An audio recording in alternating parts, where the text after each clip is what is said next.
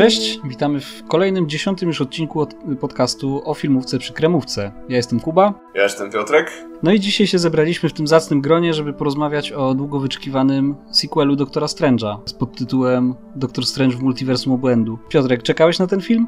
Głupie pytanie, wiem. No ale... powiem ci... No, no, tak, tak, czekałem. Zwłaszcza, że Doctor Strange to... Lubię ten film ogólnie oryginalny, pierwszą część darzy, darzy dużą sympatią, ponieważ i ze względu na to, jak ze sfery wizualnej, no bo w porównaniu do innych filmów Marvela, to możemy się umówić, że, że nawet ta po prostu pierwsza część to wyglądała naprawdę dobrze, z tymi efektami, trochę jak, jak z rodem z Incepcji. No ale też przede wszystkim e, no, ta postać jest dość, dość ciekawa i po tym jak była już w Infinity War i w tym w Spider-Manie, to byłem ciekawy, jak poprowadzą tą postać dalej. To, co najbardziej mnie do tego filmu zachęciło, to to, że na początku, jak słyszałem, że to ma reżyserować Sam Raimi i ma być to trochę horror. Ten sam opis mnie trochę pozytywnie nastawił. No to ja miałem podobnie, powiem ci, bo ja generalnie, no znasz moje nastawienie, ja już jestem trochę zmęczony filmami Marvela ostatnio, tym bardziej, że te ostatnie filmy Marvela, no nie, żaden mi się tak za bardzo nie podobał, szczerze mówiąc, no poza Shang-Chi, który był całkiem przyjemny, no to cała reszta tej czwartej fazy Marvela moim zdaniem jest naprawdę słaba. E, seriale trochę lepiej, bo na przykład Moon Knight ostatnio był bardzo spoko, nawet mimo, że finał mi się mniej podobał, to serial jest naprawdę bardzo dobry. No tak. Ale no tak jak mówisz, ja też czekałem bardzo na ten film, poniekąd dlatego, że no, lubię Strange'a w wykonaniu Benedicta Cumberbatcha, poniekąd też dlatego, że bardzo lubię filmy Sama Raimiego. No i fakt tego, że to było poniekąd zapowiadane jako trochę horror, trochę powiedzmy z elementami horroru, no to na pewno... Ja, ja podchodziłem do tego raczej na chłodno, bo pierwszy Strange też miał być horrorem. Zresztą reżyserował go Scott Derrickson, który ma doświadczenie horrorowe, bo on przecież między innymi Sinister nakręcił, jeden z ciekawszych horrorów z ostatnich lat. No a wyszło jak wyszło. Drugiego Strange'a również on miał reżyserować z początku, ale z powodu powodu tak zwanych różnic kreatywnych rozstał się, że tak powiem, z Marvelem i w tym momencie ściągnęli sama Raimiego i z początku trochę podchodziłem do tego sceptycznie, bo mimo całej mojej miłości do filmów Raimiego, szczególnie czy to stare Spider-Many, czy to Martwe Zło, no to niestety Raimi przez ostatnie kilkanaście lat nie kręcił właściwie filmów. E, ostatni dobry film to on nakręcił bodajże w 2009 roku i to się nazywało Wrota do piekieł po polsku. Drag Me to Hell. Nie wiem, czy oglądałeś, ale bardzo dobry film. Mhm. To z pewnością sobie zobaczę, bo e, ostatnio jeśli chodzi o Raimiego, to się trochę za twoją namową też, ale po tym właśnie Doktorze Strange'u to się wciągnąłem trochę w martwe zło właśnie i No, teraz po prostu po tym, jak sobie zrobiłem seans tej trylogii Martwego Zła, to muszę powiedzieć, widać nawiązania pewne. Oj, widać, widać. Dobra, ale, nie, ale może nie wybiegajmy tak za bardzo do przodu. Jeśli chodzi o MCU, to z mojego punktu widzenia po Endgame była taka trochę ja byłem trochę już zmęczony po Endgame. Szczerze, szczerze, Endgame było takim największym wydarzeniem. No i potem widać było, że trzeba było na nowo zbudować tą czwartą fazę bohaterami, bo nie mamy już Ironmana, nie mamy Kapitana Ameryki, Czarnej Wdowy też już nie ma. O Hulku nie będę mówił, bo, bo nie chcę się denerwować, że tak powiem. Może trochę off topic, ale bardzo nie podobało mi się to, co zrobili z postacią Hulka w Endgame. W sensie... Ja mam podobnie. No tak, w każdym razie widać było, że trzeba było na nowo zbudować trochę tych bohaterów, dać nowe postacie. No i to widzieliśmy właśnie w filmach takich jak Shang-Chi, czy choćby w Eternals. No ale, Rush Strange to był takim w sumie, nie licząc seriali, to był taki drugi film, który, który tak jakby wprowadza nas do tego, co możemy się spodziewać w czwartej fazie. I ciekawostka taka, z tego co słyszałem, ten film był już kręcony, on był kręcony podczas pandemii, tylko z pewnych powodów były opóźnienia podczas kręcenia filmów, no bo wiadomo, COVID i przez co wyszedł po Spider-Man No Way Home, a tak naprawdę miał być wcześniej i on miał być jakby wprowadzeniem do No Way Home. A, bardzo możliwe, to o tym nie słyszałem, ale faktycznie kojarzę, że on był jeszcze zapowiedziany przed pandemią. Nie pamiętam na jakiego, jak, jaka to była okazja, ale pamiętam, że było jakieś wydarzenie wielkie, gdzie ogłosili właśnie, zapowiadali nadchodzące tytuły właśnie z, tej, z tej czwartej fazy i tam właśnie się pojawiło pierwszy raz logo, że Multiverse of Madness i pamiętam, że to było zapowiadane jakoś na 2020 rok, coś koło tego, no ale potem COVID się zdarzył i wiadomo. No tak. Wiadomo, że wszystkie produkcje zostały opóźnione i no tak jak choćby film, który był chyba najbardziej opóźniony to ten X-Meni, e, jak to się nazywało? Nowi Mutanci czy... New Mutants. A, tak. tak, ten film, który nikt nie wierzył, że w końcu wyjdzie, a, a w końcu wyszedł. I o dziwo, o dziwo nie, był, nie był aż tak zły. Tak? Ale ale tak, tak na raz do obejrzenia. Ale nie wiem, czemu to było reklamowane jako horror. Tam była może jedna horrorowa scena i też taka, mm, taka okej, okay, ale to, to jest dobre jako młodzieżówka. Może tak. Znaczy, jeśli chodzi o X-Menów, to mówię, ja się zatrzymałem na filmie Logan, tak naprawdę i no i tyle mi wystarczy, tak szczerze mówiąc. Zarówno ten X-Men Apokalipsa, jak i ten Phoenix, to no jakoś dobrych opinii o tym nie słyszałem, a też nie wiem, czy chce mi się znowu do tej e, serii wracać. Ale wracając trochę może na właściwe tory, jak wrażenia właśnie... Może od razu najpierw zaznaczmy na samym początku, że raczej polecimy w tym odcinku całkowicie spoilerowo, więc jeśli jeszcze jakimś cudem nie oglądaliście tego filmu, a nie chcecie znać spoilerów, no to sorry. E, mogę wam powiedzieć, że film mi się podobał i to, to tyle z moich bezspoilerowych e, e, wrażeń. I w tym momencie zaczynamy strefę spoilerową.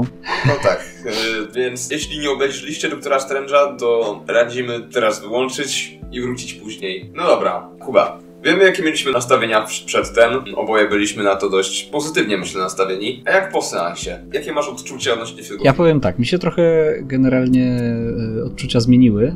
nadal jestem bardzo pozytywnie nastawiony do tego filmu, ale zaraz jak, jak wyszliśmy z kina, bo byliśmy razem w kinie, no to pamiętasz, że byłem dość mocno podekscytowany tym filmem, żeby, żeby lepiej nie powiedzieć. Poniekąd dlatego, że no, zaskoczył mnie ten film, bo nie miałem aż tak dużych oczekiwań, bo no, wolałem się nie nastawiać na, na coś, czego mogę nie dostać, bo po prostu jakby mając świadomość tego, że no, filmy Marvela jednak raczej są bezpiecznymi produktami dla większej, y, że tak powiem, publiki, to nie, nie, nie spodziewałem się, że dostanę faktycznie coś z pogranicza horroru i to horroru klasy B, który mógłby wylądować na VHS-ie w latach 80., a właśnie to dostałem i pod tym względem no, jestem absolutnie zachwycony, jak bardzo mało przypomina filmy Marvela, jak bardzo dużo jest w tym stylu Raimiego. To, to nadal nie jest sam Raimi na 100%, ale no widać, widać tutaj naprawdę solidnie rękę reżysera i pod tym względem ja jestem naprawdę mega e, zadowolony z tego filmu, że on wyszedł w taki sposób właśnie i że go obejrzałem. Nie żałuję ani trochę, że go zobaczyłem. Trochę mi się ostudziły emocje już po seansie, już tak na chłodno, no to trzy tygodnie czy ileś tam minęły, odkąd widzieliśmy ten film, no to e, już nie jestem aż tak hura optymistyczny, bo zacząłem z perspektywy czasu parę błędów zauważać, które mnie... Może nie, nie to, że mi zepsuły odbiór, bo to nie jest z tego, tego kalibru problem, ale no trochę ostudziły mój zapał, ale nadal uważam, że to jest bardzo dobry film i bardzo, bardzo cieszę się, że on wygląda w taki sposób, jak wygląda. To ja myślę, że mam podobnie, mm, jeśli chodzi o odczucia do tego filmu. Też jak wyszedłem, to byłem mocno zadowolony, że tak Mm, powiem, ale mam wrażenie, że tak jak powiedziałeś, jest to film niezbyt przypominający takie filmy MCU. Po części myślę, że tak, bo jest to film, który z pewnością spolaryzuje odbiorców.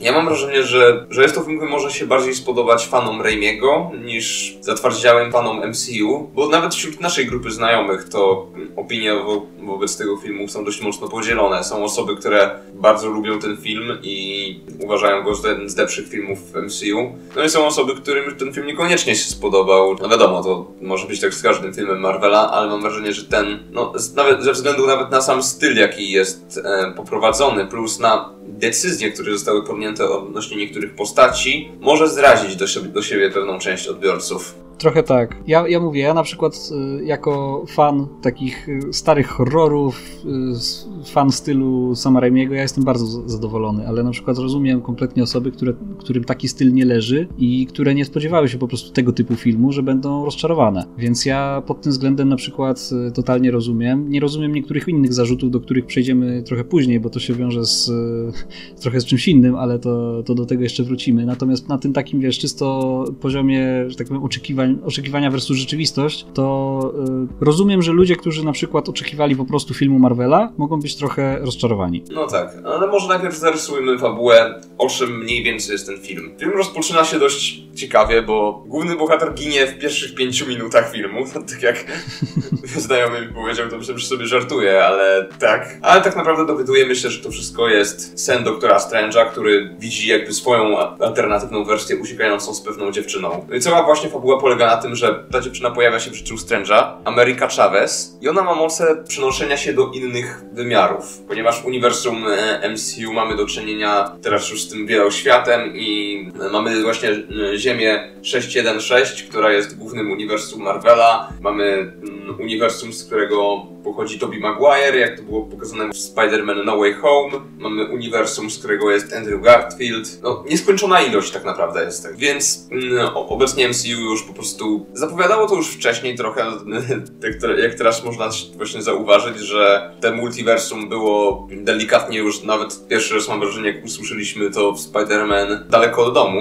Dobrze mówię? Spider-Man Far From Home? Tak, tak, tak, tak. No, no. Jak Mysterio próbował wszystkim wmówić, że jest z innego wymiaru. No ale teraz faktycznie mamy już te wszelkie wymiary w MCU obecne. No i właśnie ta Ameryka Chavez ma umiejętność podróżowania między tymi wymiarami, no ale równocześnie gonią ją tajemniczość, po prostu demony gonią tą e, bohaterkę. Wkrótce do, dowiadujemy się tak naprawdę w pierwszych chyba 15 minutach już zostaje to oczywiste, że osobą, która e, chce posiąść moce Ameryki Chavez jest Wanda, czyli Scarlet Witch.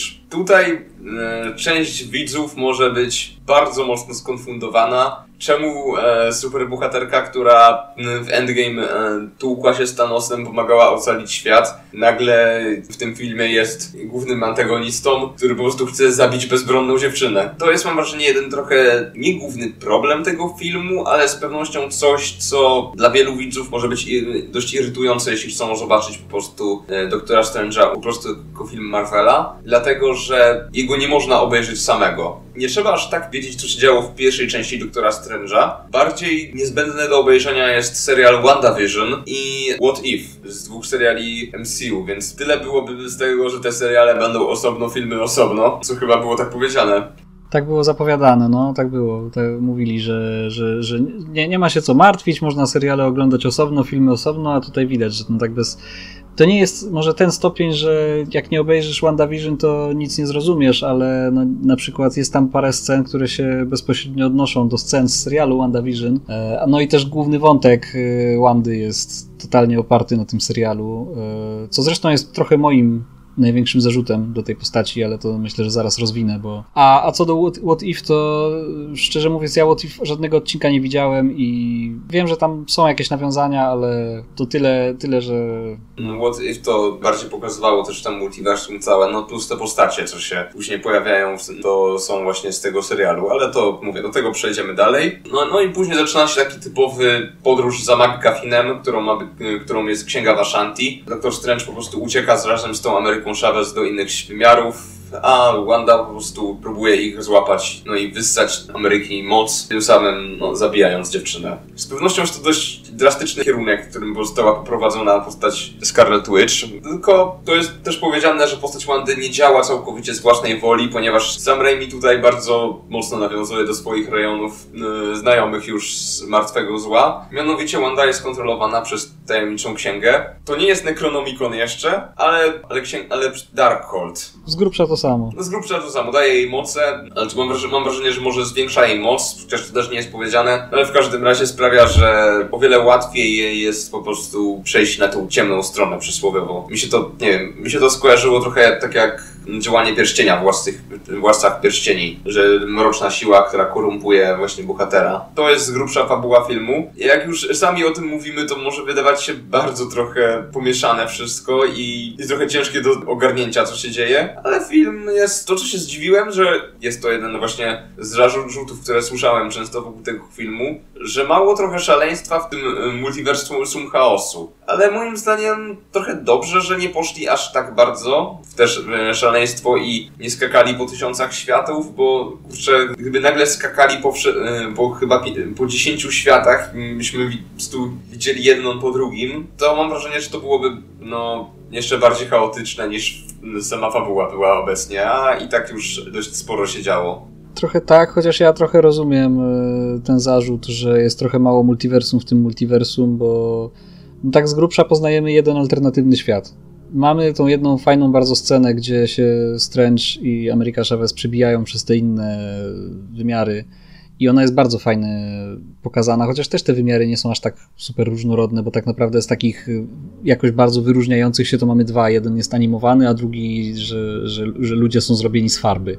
I to tyle, a reszta to są jakieś takie strasznie generyczne, typu tu biegają dinozaury, tu jest cały świat w ogniu, tutaj masz jakieś miasto sci-fiowe I ta, ten świat, do którego trafiają, to jest tak naprawdę no, jakoś super bardzo różny od, nas, od naszego nie jest, no bo co tam się różni? Trochę jest inny wizualnie, przechodzisz na ulicy na czerwonym świetle, a nie na zielonym. Bruce Campbell sprzedaje hot dogi, no to tyle, nie? I jakby mi ktoś nie powiedział, że to jest alternatywny świat, to w to prawdopodobnie bym nawet nie załapał. Mi to aż tak bardzo nie przeszkadza, mi, mi, mi się podobało to, co było, aczkolwiek yy, fajnie, że i tak poszli w taki sposób pokazania multiversum, że pokazują nawet migawki innych światów, niż jakby mieli nagle powyciągać, e, wiesz, e, postacie z innych światów znane z komiksów, tylko po to, żeby pokazać jakieś znane postacie. Więc pod tym względem spoko jest. Mam wrażenie, że tyle, ile nasłyszałem się, że ile ma być cameo w tym filmie, to chyba jeszcze nie słyszałem w, w żadnej produkcji Marvela, bo ludzie tak się nastawili, że, że po prostu słyszałem już, że Deadpool ma się pojawić, że Tom Cruise y, to też bardzo, bardzo była mocna yy, plotka. Tak, przecież Tom Cruise w roli Ironmana. Dlaczego Toma Cruza nie ma jako Ironmana? Tak. Daniel Radcliffe jako, jako Wolverine. Wszyscy tam Dokładnie. Wszyscy. Ech. Ale ja się cieszę z tego, co dostaliśmy, bo mam wrażenie, że to trochę pokazuje, jak bardzo już po prostu te wszelkie teorie poszły do tego momentu, że ludzie są zawiedzeni tym, że nie zostają spełnione ich po prostu teorie spiskowe, jaka postać się może pojawić, zamiast trochę cieszyć się tym, co dostają. Ale mam wrażenie, że to jest taka przywara trochę internetu, że ludzie nigdy nie będą zadowoleni z tego, co mają, tylko zawsze będzie, a czemu tej postaci nie było, a temu, czemu tamtej postaci nie było. No ale mm, mówię, przede wszystkim to, co mi się podobało, to to, że przede wszystkim się wyróżniał. Że widać, że ten film ma swój własny styl. Podobnie jak Thor Ragnarok Taiki Waititi, czy Strażnicy Galaktyki Jamesa Gana, no czy nawet film, który, okej, okay, czy nawet film, który aż tak bardzo mi się nie podobał, ale też jest, nie można mu odmówić autorskości, to Eternalsi Chloe Zhao. No, tak, tak, to, to fakt. Ja, ja Eternalsów nie lubię, szczerze mówiąc, ale no nie mogę odmówić tego, że mieli jakąś kreatywną wizję na, to, na ten film. Jak, jak to wyszło końcow, koniec końców, no to wiadomo, niestety tak średnio, ale, ale no był, był jakiś pomysł na to wizualny. W Strange'u jest, jest o tyle dobrze, że tak jak mówisz, on, on ma fajną stylistykę, ale on przede wszystkim, kurczę, jak on bardzo dobrze wygląda wizualnie. Na tle tych poprzednich filmów Marvela z ostatniego roku czy dwóch, gdzie one no w najlepszym wypadku efekty specjalne były nierówne, a zbliżało się do, do, tego, że na przykład końcówka Czarnej Wdowy, która wygląda jak amatorsko nakręcona w, domowym zaciszu, a tutaj naprawdę, kurczę, no wizualnie to jest mistrzostwo i nie tylko mi chodzi o efekty specjalne, jak wyglądają i tak dalej, ale ogólnie całe te triki wizualne, wszystkie te, wiesz, wizualizacje tych zaklęć Strange'a, jakieś tam te przechodzenie między wymiarami, jakieś tam to, co się dzieje później, bitwa na nutki, to, to, to, to jest po prostu. Nie, ja pod, pod względem wizualnym ten film jest super. To tego nie można mu odmówić. Widać, że jest to zrobione pomysłowo. Czy w ogóle też mam wrażenie, że poprzednie, mówię, jak mówisz, poprzednie filmy takie super bohaterskie, których, które oglądaliśmy też nie, mia- nie były jakoś zaskakująco dobre, jeśli chodzi o sferę wizualną, bo no, no Spider-Man No Way Home, no, mam wrażenie, że o tym już się dużo opowiadaliśmy ale no tam e, CGI momentami wyglądało jakby to, to było ewidentnie wyglądało jakby to wszystko było na green screenie robione i to takim, wiesz, jeszcze... Domowej roboty. Domowej roboty green screenie. O Morbiusie się nie wypowiadam, bo ten film już mnie wystarczająco w poprzednim odcinku mam wrażenie wystarczająco dużo zaczynałem rantować na ten temat. Ale...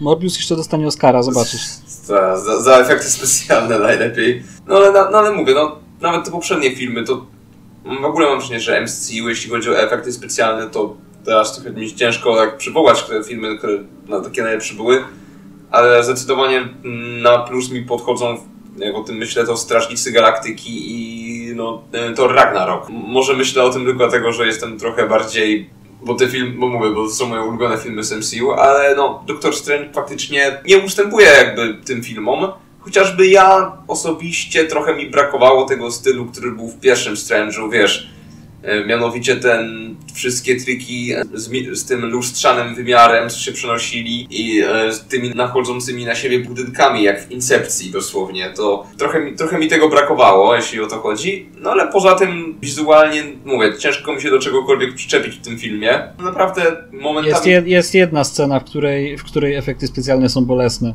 No. I to jest scena z trzecim okiem.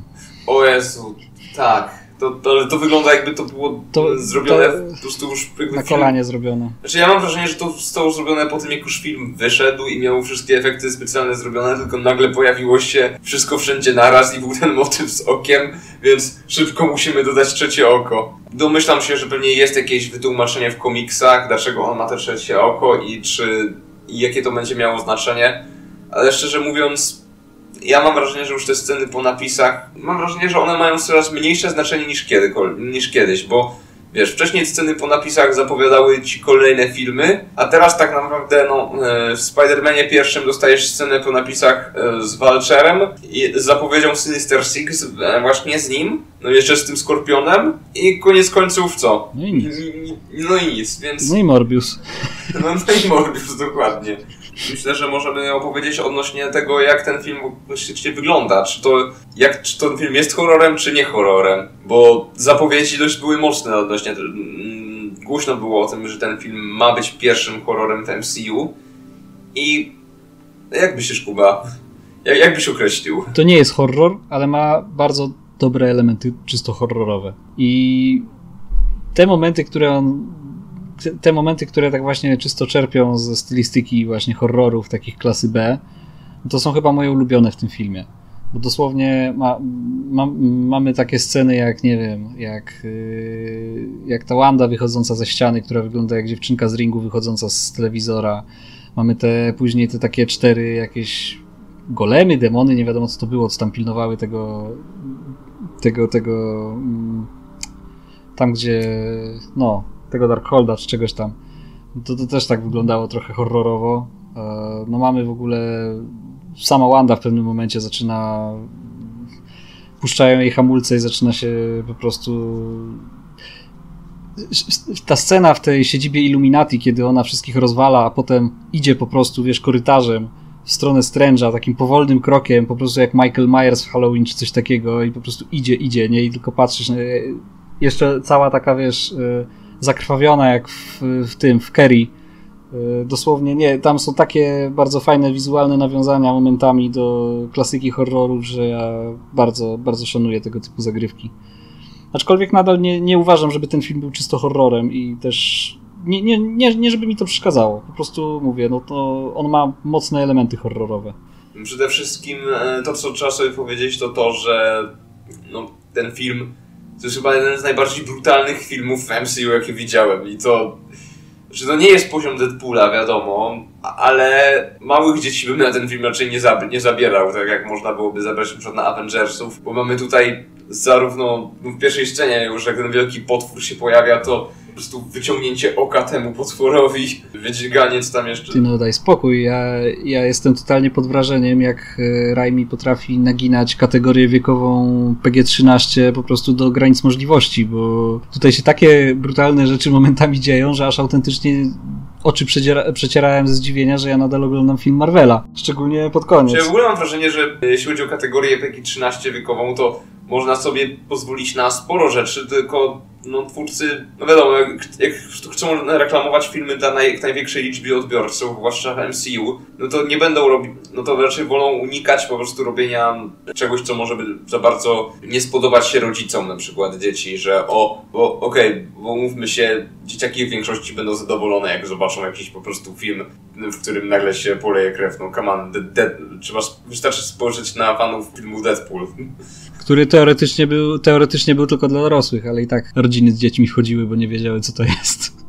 Nie insynuuję tutaj, że fani Deadpoola to są dzieci w, żadnym przypadku, ale ogólnie jak producenci robią filmy, to chcą, zwłaszcza w, w takim wielkiej firmie jak Marvel, to chcą zareklamować filmy dla grona, największego grona odbiorców. No a tutaj widać, że Raimi dostał trochę wolną rękę. Znaczy wiadomo, że nadal jest to trochę w konwencji filmu MCU typowego, ale momentami przypominało mi to sceny jak na przykład, wiesz, e, kojarzysz Piratów z Karaibów, jak były sceny z tym, z Davey z Dave'em Jonesem. No kojarzę. Co wiesz, to też było Peki 13, a tam były sceny, co dusił człowieka tymi maskami po prostu, yy, wsadzając mu do buzi i do nosa. Więc jeśli chodzi o, no mówię, PG-13, to naprawdę można sobie, jak ten film pokazuje, można sobie nas pozwolić na całkiem sporo. Tak, bo PG-13 jest o tyle śmieszną kategorią wiekową, że często są, wiesz, słyszy, słyszymy też zarzuty, że na przykład jakiś tam film nie dostanie kategorii R i, i ludzie z automatu reagują na to w ten sposób, że ono to ten film będzie ugrzeczniony. A to też nie do końca tak wygląda, bo jak widać dobrze na przykładzie tego filmu, Doktora Strange'a, z, e, z PG-13 da się naprawdę dużo wyciągnąć, bo ta, ta, kategoria właściwie pozwala ci na pokazywanie brutalnych scen, dopóki one nie są w stosunku do ludzi. Więc możesz zrobić sobie, wiesz, postać, która jest, nie, nie przypomina człowieka, na przykład właśnie tego Gargantosa, czy jak to się nazywało, to, to takie z, z, okiem i z mackami, i możesz go zmasakrować na ekranie. I zresztą, no, tak jak mówisz, no, w tym filmie film się praktycznie zaczyna od tego, że wielkiemu potworowi zostaje wyrwane oko. I jest to bardzo, bardzo wizualnie pokazane, a przeszło to dlatego głównie, że no, nie jest to postać ludzka. Więc y, ta granica między PG-13 a r jest taka łatwa do obejścia, no. wbrew pozorom. No zdecydowanie. Myślę, że możemy trochę powiedzieć o postaci Wandy, bo właściwie dlaczego ona... Bo oprócz tego, że ma ten Darkhold na, i na nią wpłynął, czemu nagle staje się antagonistką? W ogóle jak, jak to przyjąłeś, że nagle Wanda stała się mm, bohaterka poprzednich Avengersów, Scarlet Witch po prostu w ten kierunek, w jakim poprowadzili tą postać, bo jest to dość trochę, mam, mam wrażenie, że jest to trochę naturalna progresja po serialu WandaVision, który nie wiem, ja mam, ja mam do tego po, ja do tego serialu mam podejście takie, że serial był ok, tylko ostatni odcinek mnie zirytował trochę dość mocno, ale wiem, że ty masz trochę chyba mocniejsze odczucia odnośnie tego, więc dam ci się tutaj wypowiedzieć teraz. No ja jeszcze nie miałem na, na, na łamach tego podcastu okazji, żeby się uzewnętrznić z moimi odczuciami na temat WandaVision, no to powiem tak.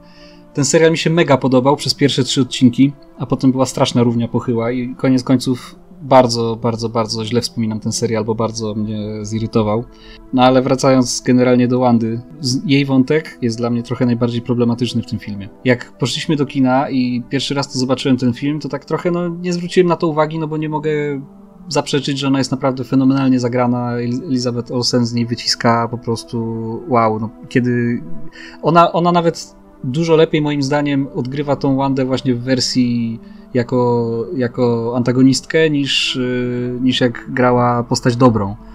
Natomiast ja mam trochę problem z tym e, jej wątkiem, ponieważ tak, po pierwsze, no trochę średnio mi się podoba, że jej wątek został poprowadzony, ale to nie jest zarzut konkretnie do tego filmu, tylko do całego jakby Marvela, MCU. Trochę mi się średnio podoba, że ten wątek został poprowadzony jej na zasadzie, że ona miała mega traumatyczne życie, znalazła trochę szczęścia w postaci tego swojego związku z Visionem, po czym spada na nią jedna kara za dru- jedna, wiesz, jedno nieszczęście za drugim, tylko po to, żeby na koniec y, stała się zła i mogła mogła sobie, mogła sobie umrzeć w glorii i chwale na koniec, y, żeby wiesz, pokazać, że a ja jednak jestem dobra, że mogę się poświęcić. To raz, że to mnie trochę zirytowało, a dwa, że mnie to też zirytowało właśnie pod względem WandaVision, bo ja tak wiesz co, na początku tego nie zauważyłem, ale jak to sobie na chłodno przemyślałem ten film, to nie mogę się oprzeć wrażeniu, że to jest trochę powtórka z rozrywki jej wątek. Bo zobacz, ona, WandaVision, cały serial opiera się na tym, że ona zrobiła coś złego, czego nie uważała za złe, i w ostatnim odcinku,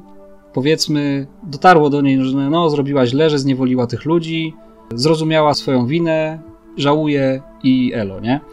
Po czym zaczyna się ten film i wracamy do punktu wyjścia. Ona znowu tak jakby robi coś złego, znowu nie zauważa tego, że to jest złe, tylko po to, żeby na koniec zauważyć, że zrobiła źle i bohatersko się poświęcić.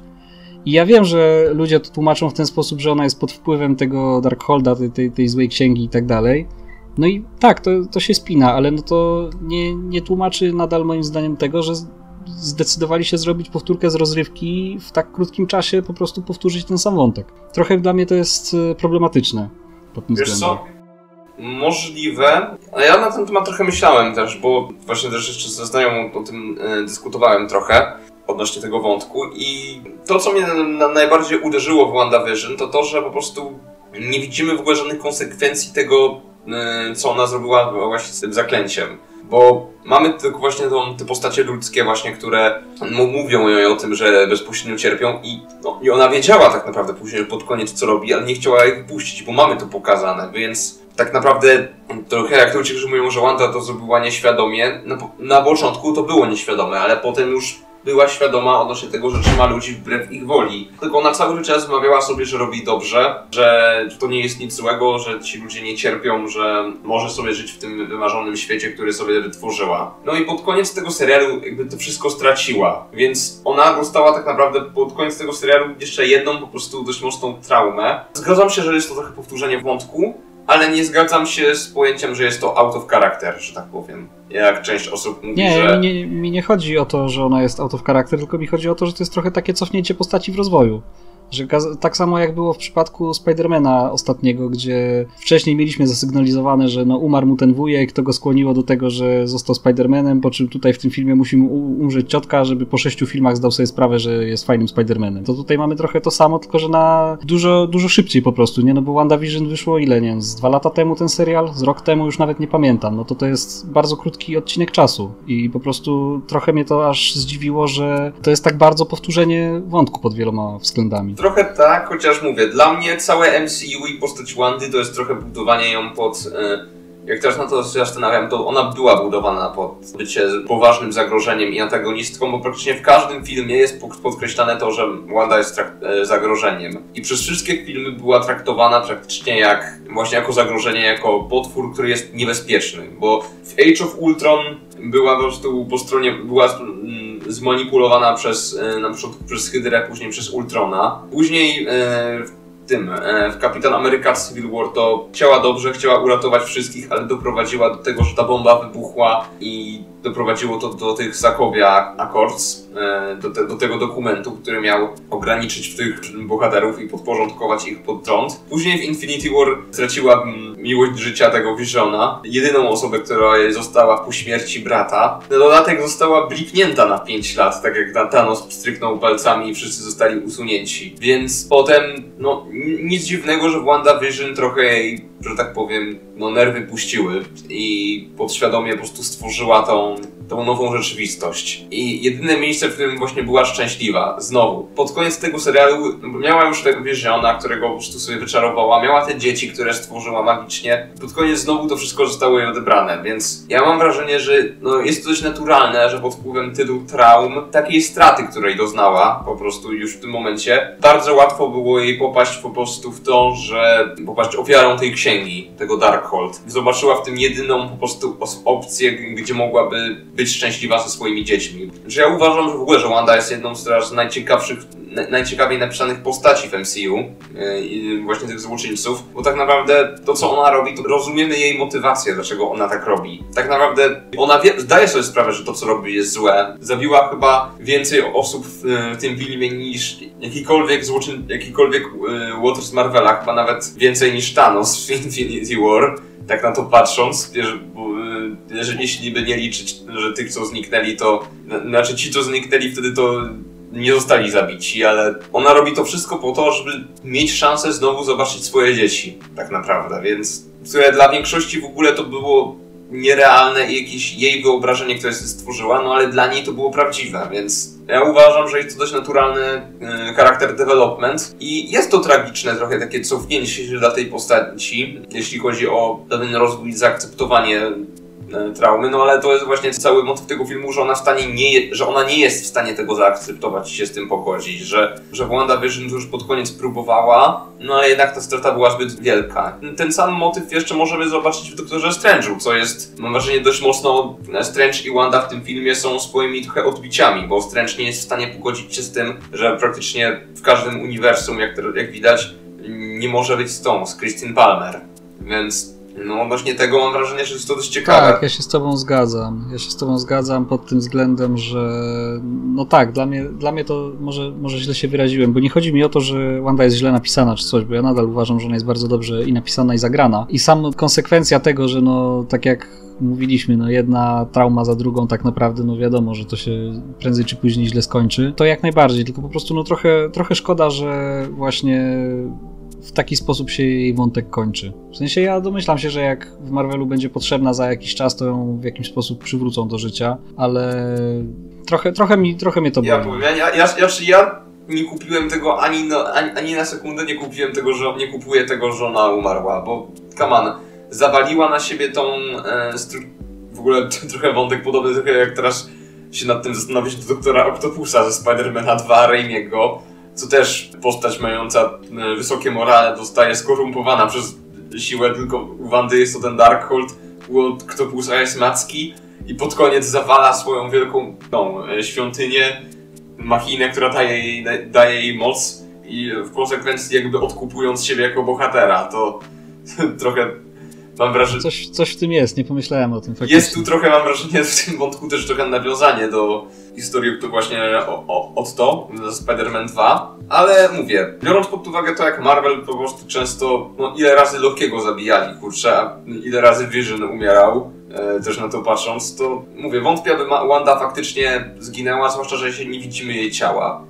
Więc mówię, ja to traktuję jak Loki w pierwszym torze, który po prostu spadł i niby umarł w pierwszym torze. Mówię, wąt, wątpię, że ona po prostu umarł, że ten, że ten upadek ją zabił, zwłaszcza to, jak ten film pokazał, że tak naprawdę Wanda jest najpotężniejszą chyba kurczę, postacią w MCU całym. No tak, tak. Praktycznie. E, w sensie nie, ja wiesz co, ja tak jak mówię, ja też nie, nie chcę mi się wierzyć, że ona tak na stałe została wyeliminowana, no bo widzowie lubią tą postać i nie oszukujmy się, że jak będzie potrzebna, to znajdą jakiś sposób, żeby ją przywrócić. Tym bardziej, że no to są jednak filmy na podstawie komiksów, a wszyscy wiemy, że w komiksach śmierć jest równie groźna co czkawka i jak ktoś umrze w komiksie, to za dwa lata wróci młodszy i silniejszy. Więc myślę, że jak będzie potrzebna, to znajdą jako, jakiś na to sposób. Dokładnie. Także.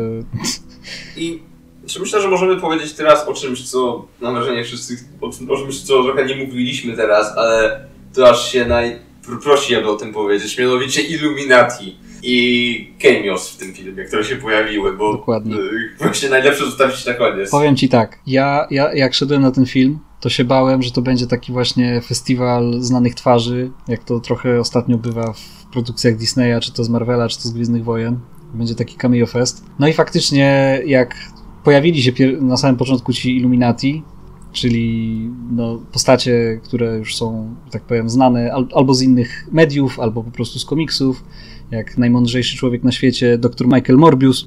No, przepraszam, musiałem. Oczywiście chodzi o Mister Fantastica. Nie no, ja y, trochę się obawiałem, że to pójdzie w tą stronę, że to będzie cameo fest, natomiast to, jak ten wątek został poprowadzony, jak szybko został poprowadzony, to powiem ci, ja bardzo lubię tego typu fanserwis. Tak. Znaczy, może wyjaśnimy trochę, bo część osób może być teraz skonfundowana, słysząc, że nagle mówimy o Illuminati i o co chodzi. W komiksach Illuminati to jest e, organizacja bohaterów, w których w skład wchodził Reed Richards, Iron Man, Dr. Xavier. W niektórych e, wersjach to była też Czarna Pantera, z tego co kojarzę, i jeszcze Namor. No i oni właśnie e, w komiksach często po prostu decydowali o losach świata. Typu dzielili między sobą kamień nieskończoności, na przykład po pokonaniu Thanosa, czy co, czy zdecydowali co zrobić z Hulkiem, kiedy był zbyt niebezpieczny już, żeby na przykład brać udział w Civil War, to no, yy, mam wrażenie, że jest to dość znana w, yy, dla fanów komiksowych te, ta organizacja tych bohaterów. To tutaj mamy, yy, to tutaj też to właśnie zostaje pokazana w tym filmie, jak yy, Strange razem z Ameriką Chavez przenoszą się do innego wymiaru, to pierwsze co zostanie złapani przez Barona Mordo, który yy, w ogóle też ja na początku jak oglądałem ten film, to zapomniałem trochę o tej postaci, jeśli mam być szczery, bo ona była, miała dość...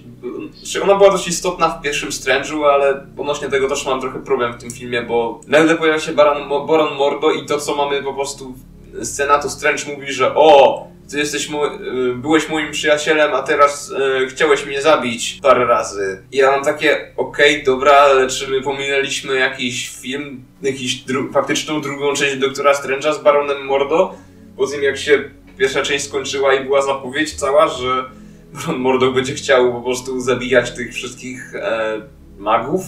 Trochę, trochę mnie to dość mocno skonfundowało, no ale już mówię, przyjmuję, przyjmuję, że, przyjmuję, że po prostu Baron Mordo stał się jego przeciwnikiem, tak jak w komiksach po prostu pod koniec pierwszego Strange'a, mimo Chociaż mimo tego jestem trochę zawiedziony, że nie byliśmy w stanie tego zobaczyć. No ale mamy tego doktora Mordo z innego wymiaru, e, który jest członkiem tej Rady Illuminati. Mamy, jak już pewnie wszyscy się, co widzieli zwiastun, to już wiedzą doktora Xaviera, czyli Patrick Stewart z oryginalnych X-Menów. Mamy Kapitan Brytanię, czyli e, nie, tak, Kapitan Britain, czyli... Kapitan Carter. Kapitan Carter, o dobra, w komiksach to, to by się pomyliły pozycje postaci komiksowe. Kapitan Carter z What If, czyli Peggy Carter, tą narzeczoną Steve'a, która po prostu alternatywną wersję została Kapitanem Ameryką. Mamy alternatywną wersję tej Kapitan Marvel, którą jest Monika Rambo, czyli ta przyjaciółka Carol Danvers. No i mamy chyba y, kogoś, na którego wiele ludzi czekało i widziałem bardzo dużo fancastów tej postaci, czyli Reed Richards grany przez nikogo innego jak przez Jima z serialu The Office Johna Krasińskiego.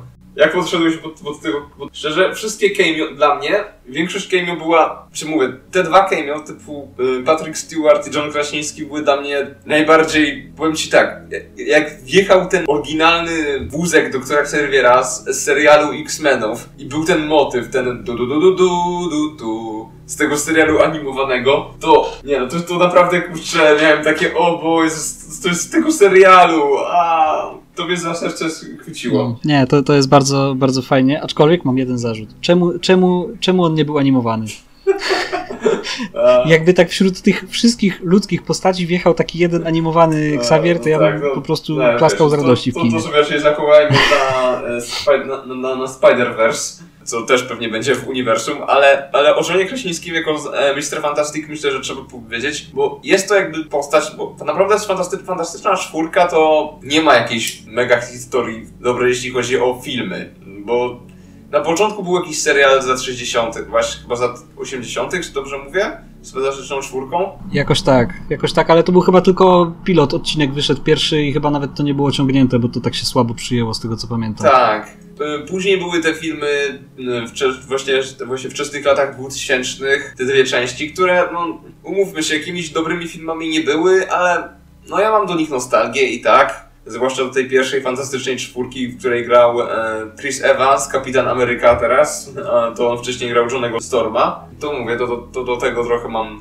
sentyment. No i potem wyszło Fun for, Fun for Stick tak zwane, czyli fantastyczna czwórka w wydaniu e, Foxa chyba, tak? Tak, reżyserii Josha Tranka. Straszny film. O, nie wiem, ja szczerze mówiąc, e, nawet mnie nie. Z tego, co o tym filmie słyszałem i no, widziałem fragmenty, to nawet mnie nie, za, nie zachęca do obejrzenia nawet dla śmiechu. Ale e, mówiąc o. Ale tak szczerze mówiąc, no. Przez długi czas nie było dobrej, dobrego filmu odnośnie Fantastycznej Czwórki. Najbliżej tego, co przypominałoby Fantastyczną Czwórkę, no to byli tak naprawdę i nie ma mocni, tak szczerze mówiąc. To nawet nie była produkcja Marvela, tylko no, animacja disneyowska bardzo dużo ludzi po prostu usłyszało o tym, że Marvel będzie robił fantastyczną czwórkę, to wszyscy praktycznie chcieli zobaczyć Johna Krosińskiego jako Mr. Mm, Fantastica razem z Emily Blunt jako y, Invisible Woman. No i wygląda na to, że jak MCU teraz opowiedziało właśnie fantastyczną czwórkę i jak już zobaczyliśmy tą postać, najprawdopodobniej ta postać pewnie wróci jako Mr. Fantastic. Bardzo by było spoko, bo on moim zdaniem bardzo pasuje do tej roli, też tutaj jest bardzo dobry aktor. Mam, mam tylko nadzieję, że zmienią mu trochę strój, bo mi się strasznie nie podoba ten jego strój, który miał w tym filmie. Wygląda jak taki, wiesz, kombinezon z Decathlona. To już szczerze mówiąc mi się bardziej podobał kostium w tej z, z początku lat 2000, gdzie to był taki, wyglądał jak taki ortalionowy sweter, z, jeszcze z suwakiem nawet ale to, to mi się bardziej podobało, szczerze mówiąc, niż te takie super wydetalowane, jakieś tam, wiesz, paseczki, nie paseczki, guziczki. Nie, strasznie nie lubię tego, tego jego nowego stroju, ale że aktor mi bardzo pasuje do tej postaci, więc ja bardzo się cieszę, że, że jednak ten, ten fanowski casting się, się potwierdził. No, ja jestem ciekawy, jak e, on odegra faktycznie Lida Richardsa w tym filmie Fantastyczna Czwórka, ponieważ no tutaj się za dużo nie nagrał. Mam, mam wrażenie, że momentami mam wrażenie, że nawet był trochę lekko niezręczny wśród tych wszystkich innych postaci, no ale, był, ale umówmy się, on miał bardzo krótki czas ekranowy w tym filmie, bo to, co mnie po prostu rozwaliło, to to, że ci wszyscy Illuminati pojawili się tylko po to, aby zostać brutalnie zamordowanymi przez Wandę. I właśnie dlatego mówię, to jest ten rodzaj fanserwisu, który ja bardzo lubię, że pojawiają ci się znane postacie, ale albo nie grają jakiejś super ważnej roli, albo po prostu, no tak jak tu zostają wyeliminowane bardzo szybko. Na przykład trochę mi się to skojarzyło z finałem Peacemakera, serialu, gdzie nagle pojawia się cała Liga Sprawiedliwości, tylko po to, żeby Peacemaker ich, wyś ich wyśmiał. I to jest na tej zasadzie zrobiony fanserwis. Tak samo tutaj masz e, postacie, na które fani komiksów Marvela czekali od bardzo, bardzo dawna, żeby się pojawiły. No to czy to właśnie ten Patrick Stewart powracający do roli Xaviera, czy no właśnie ten e, Reed Richards, no i co, no i 15 minut i do widzenia. Ja, ja, bardzo to szanuję. Tym bardziej, że to była bardzo, do, bardzo dobrze była zrobiona ta scena, kiedy Wanda ich tam rozgromiła wszystkich. To, to było mocne. Znaczy, to było, dla mnie to było bardzo satysfakcjonujące, jak oglądałem. No zwłaszcza, że ci no, iluminaci, no on, oni nie byli dość przyjemni w tym filmie, jak się to oglądało. To była prostu tak naprawdę Doktor Strange przyszedł, próbował mówić im o zagrożeniu, oni jedyne co zrobili to go wyśmiali, zignorowali.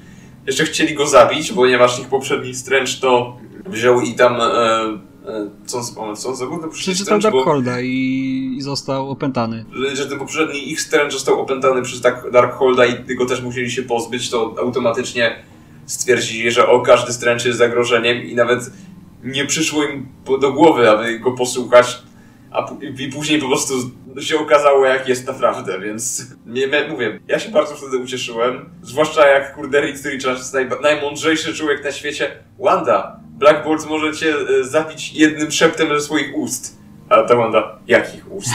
I potem po prostu zbliżenie na twarz Black e, Bolta i moment jak po prostu z Matrixa, jego usta zniknęły, próbuje powiedzieć, cokolwiek powiedzieć i mu po prostu głowa wybucha. A, a... Tak trochę kłóciłbym się, czy, czy tak by postąpił najmądrzejszy człowiek na świecie. Tak, czym mówię, też, też mnie to bardzo rozbawiło.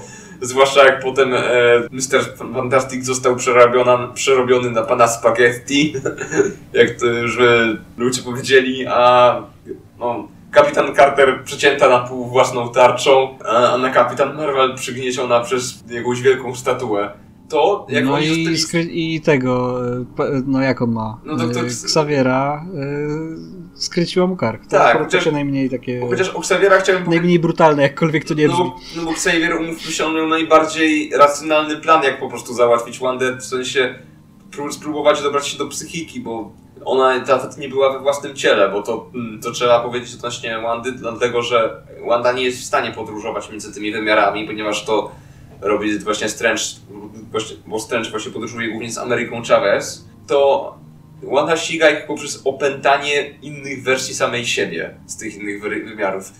Więc to momentami naprawdę wchodzi w element horrorowy, kiedy po prostu widzimy y, tą y, alternatywną wersję Wandy z tymi dziećmi jej, co nagle po prostu zaczyna widzieć po prostu tę swoją demoniczną wersję i zaczyna być opętana. Co już tu jej do głowy zaczyna wchodzić. Więc mówię, profesor Xavier jedyny miał jakikolwiek logiczny plan na to, tylko cała reszta poszła sobie po prostu o i go po prostu samego zostawili na końcu, więc no stało się jak stało. No ale jestem ciekawy to, co ten film zapowiada w tym samym, bo to, że jak już się pojawił profesor Xavier z uniwersum X-Menów głównie jest i Mr. Fantastic, to już to mamy już pewnego rodzaju potwierdzenie, że X-Meni będą takie już na 100%, że X-Meni są częścią MCU i że w tym momencie prawdopodobnie w najbliższym czasie w najbliższych latach ten film się, jakiś pierwszy film z X-Menami w wersji Marvela się pojawi. Więc, no jeśli o to chodzi, to powiem Ci chyba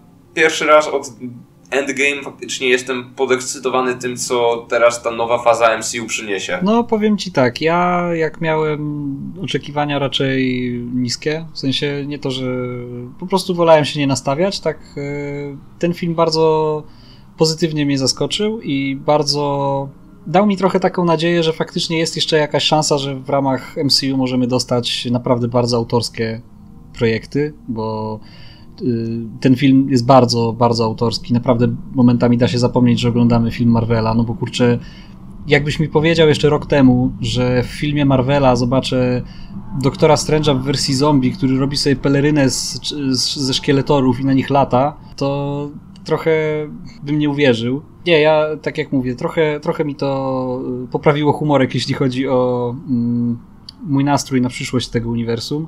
Nadal nie jestem jakoś super entuzjastycznie nastawiony do, do zapowiadanych na najbliższą przyszłość y, projektów. Chociaż no, nowy Thor zapowiada się dość ciekawie, nie muszę, muszę przyznać. Ale, ale no...